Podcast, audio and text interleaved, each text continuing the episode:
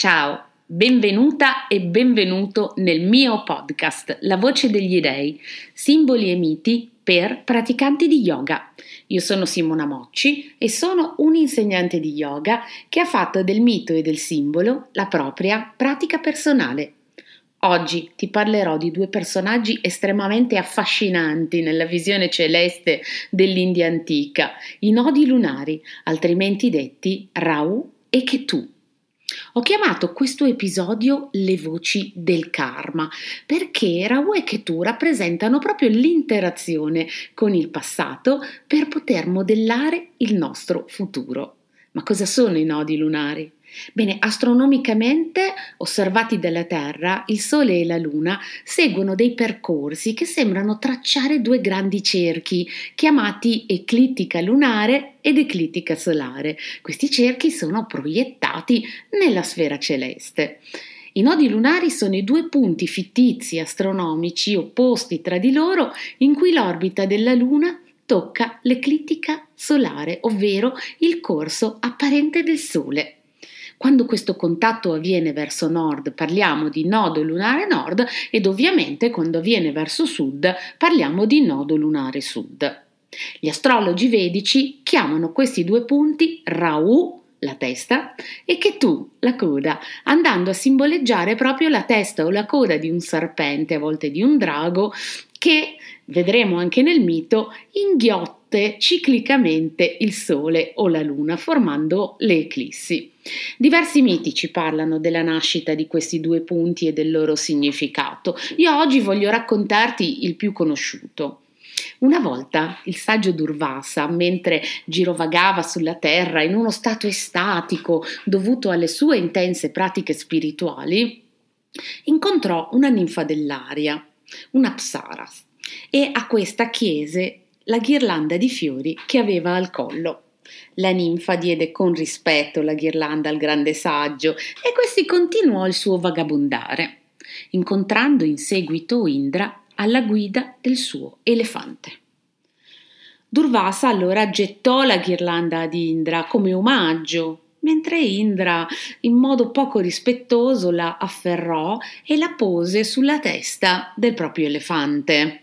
Ma l'elefante fu estremamente irritato dal profumo dei fiori, prese la ghirlanda con la proboscide e la gettò a terra. Mm, quando Durvasa vide l'azione dell'elefante, andò su tutte le furie e lanciò una maledizione ad Indra dicendo: Così come la ghirlanda è stata fatta cadere a terra, anche tu Indra cadrai perdendo il dominio sui tre mondi. Indra chiese perdono al saggio, supplicandolo di annullare la maledizione, ma Durvasa lo ignorò e proseguì il suo cammino. La maledizione indebolì tutti i Deva, che divennero vulnerabili agli attacchi degli Asura, degli antidei.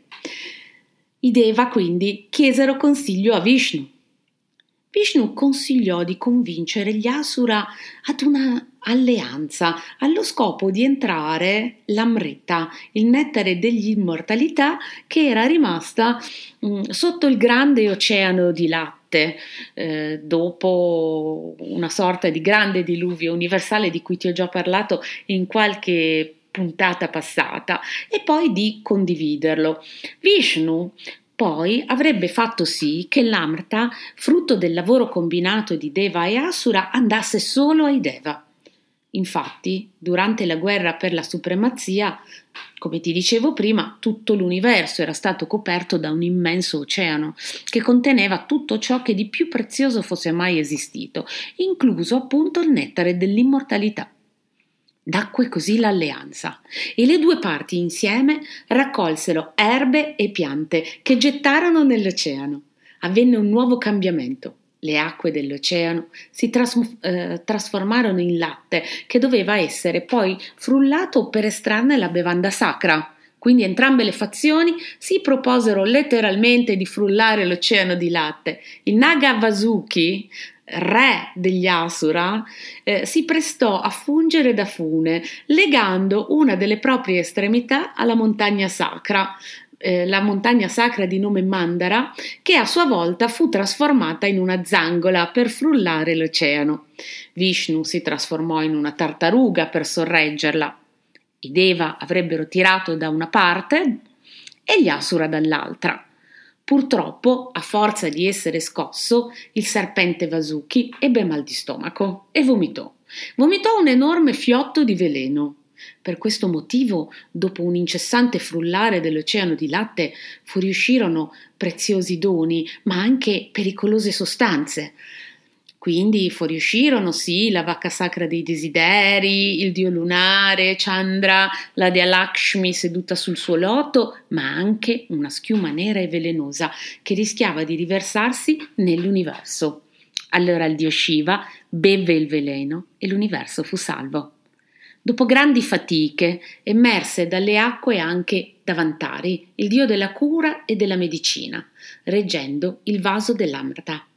Fino a quel momento la divisione dei prodotti dell'oceano di latte era stata eseguita senza particolari dispute, ma il vaso dell'Amrta era lo scopo dell'impresa, perciò Deva e Asura cominciarono a litigare.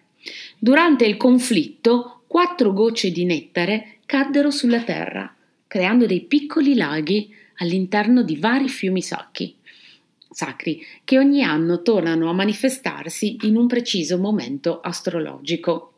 Questo almeno secondo la leggenda. Appena il vaso di Amrta eh, apparve, gli Asura lo rubarono. Così Vishnu prese le sembianze di una donna estremamente affascinante, la danzatrice Mohini, offrendosi di distribuire l'Amrta agli Asura e ai Deva. Divise i gruppi in due file, ma poi verso l'Amrta solo ai Deva.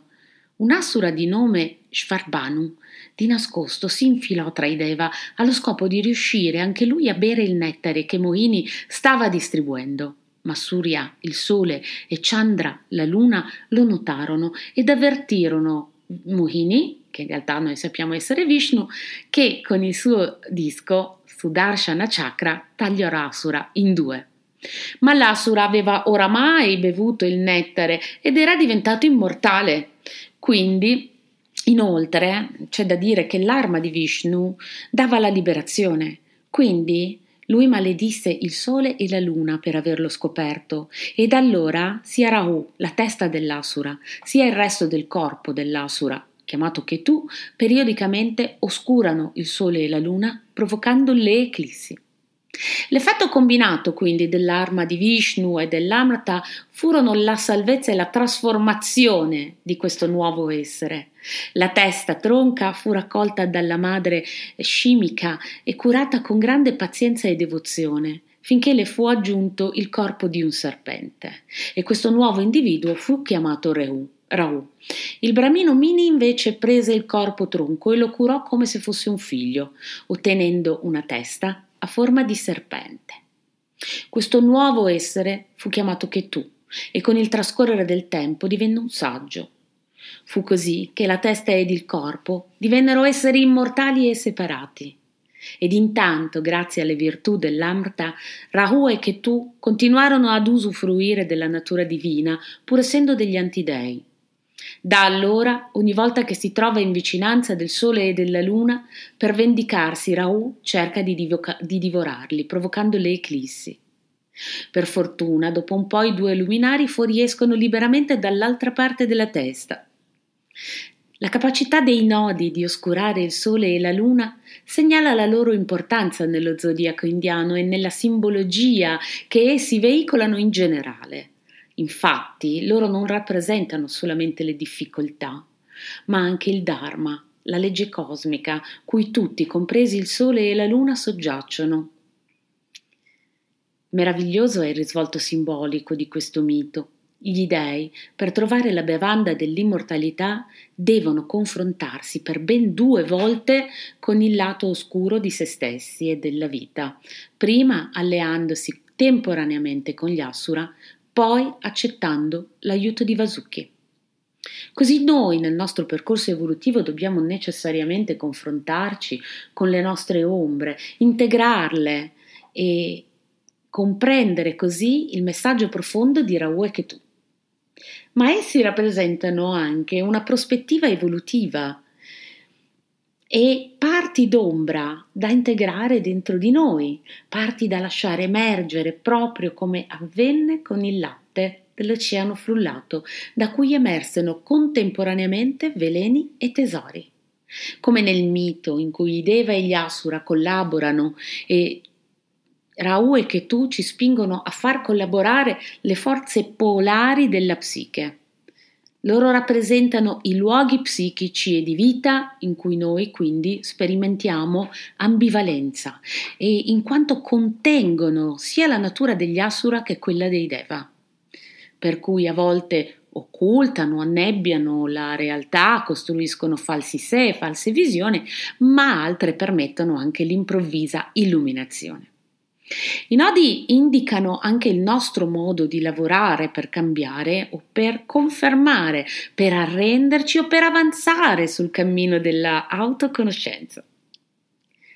Se ti piace, se ti interessa questo tema, ti avviso che mercoledì 17 maggio, dalle ore 18 alle ore 20, terrò un incontro sia in presenza sia in diretta Zoom su Raue che tu.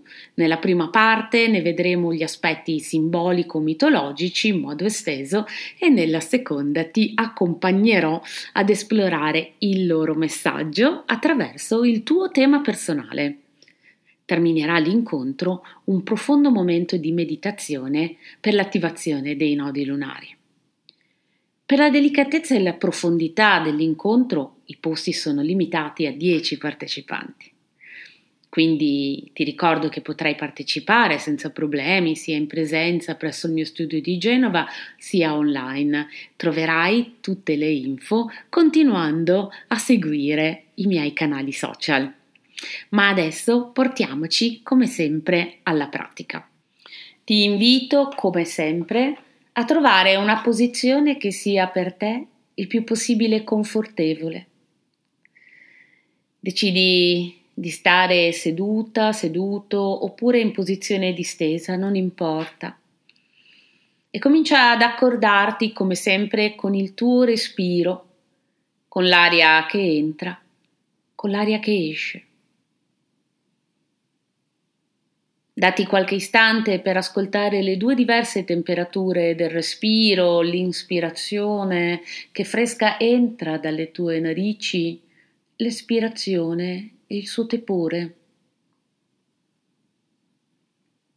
Quindi, lascia che il tuo occhio interiore si, si rivolga alla tua intera persona, come se tu potessi osservare il tuo corpo dall'esterno.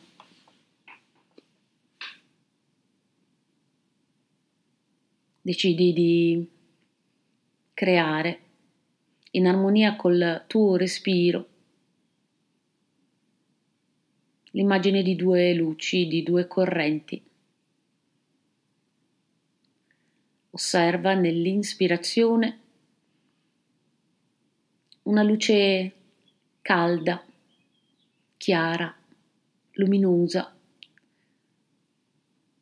Prende energia dal cielo, dalla sommità del capo discende lungo il percorso della colonna vertebrale, portandosi verso il perineo e verso il centro della terra. Mentre nell'espirazione una seconda luce, fresca, scura, nasce dalle profondità della terra penetra attraverso il perineo e risale fino alla sommità del capo e oltre.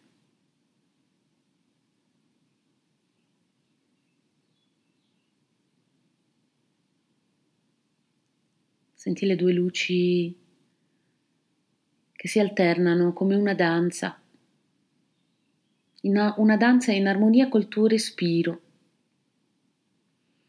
ascolta le sensazioni che esse ti portano senza giudicare e senza prediligere una piuttosto che l'altra. Vivi con neutralità stes- le, entrambe le esperienze. Semplicemente registra come ti fanno sentire.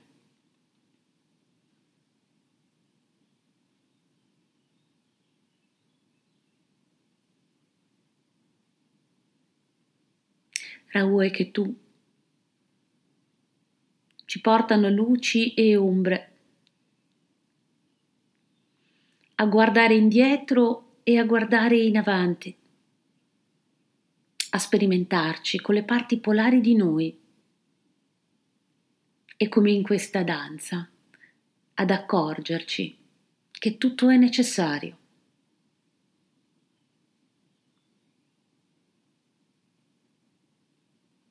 Se vuoi puoi decidere di rimanere in questa pratica ancora per qualche respiro, ma quando uscirai fallo lentamente, cominciando a prendere nuovamente coscienza del tuo luogo qui, adesso, dello spazio in cui sei e anche del tuo corpo qui adesso, come abita questo spazio. Porta il tuo corpo a dolci movimenti delle articolazioni, a movimenti liberi che ti fanno stare bene,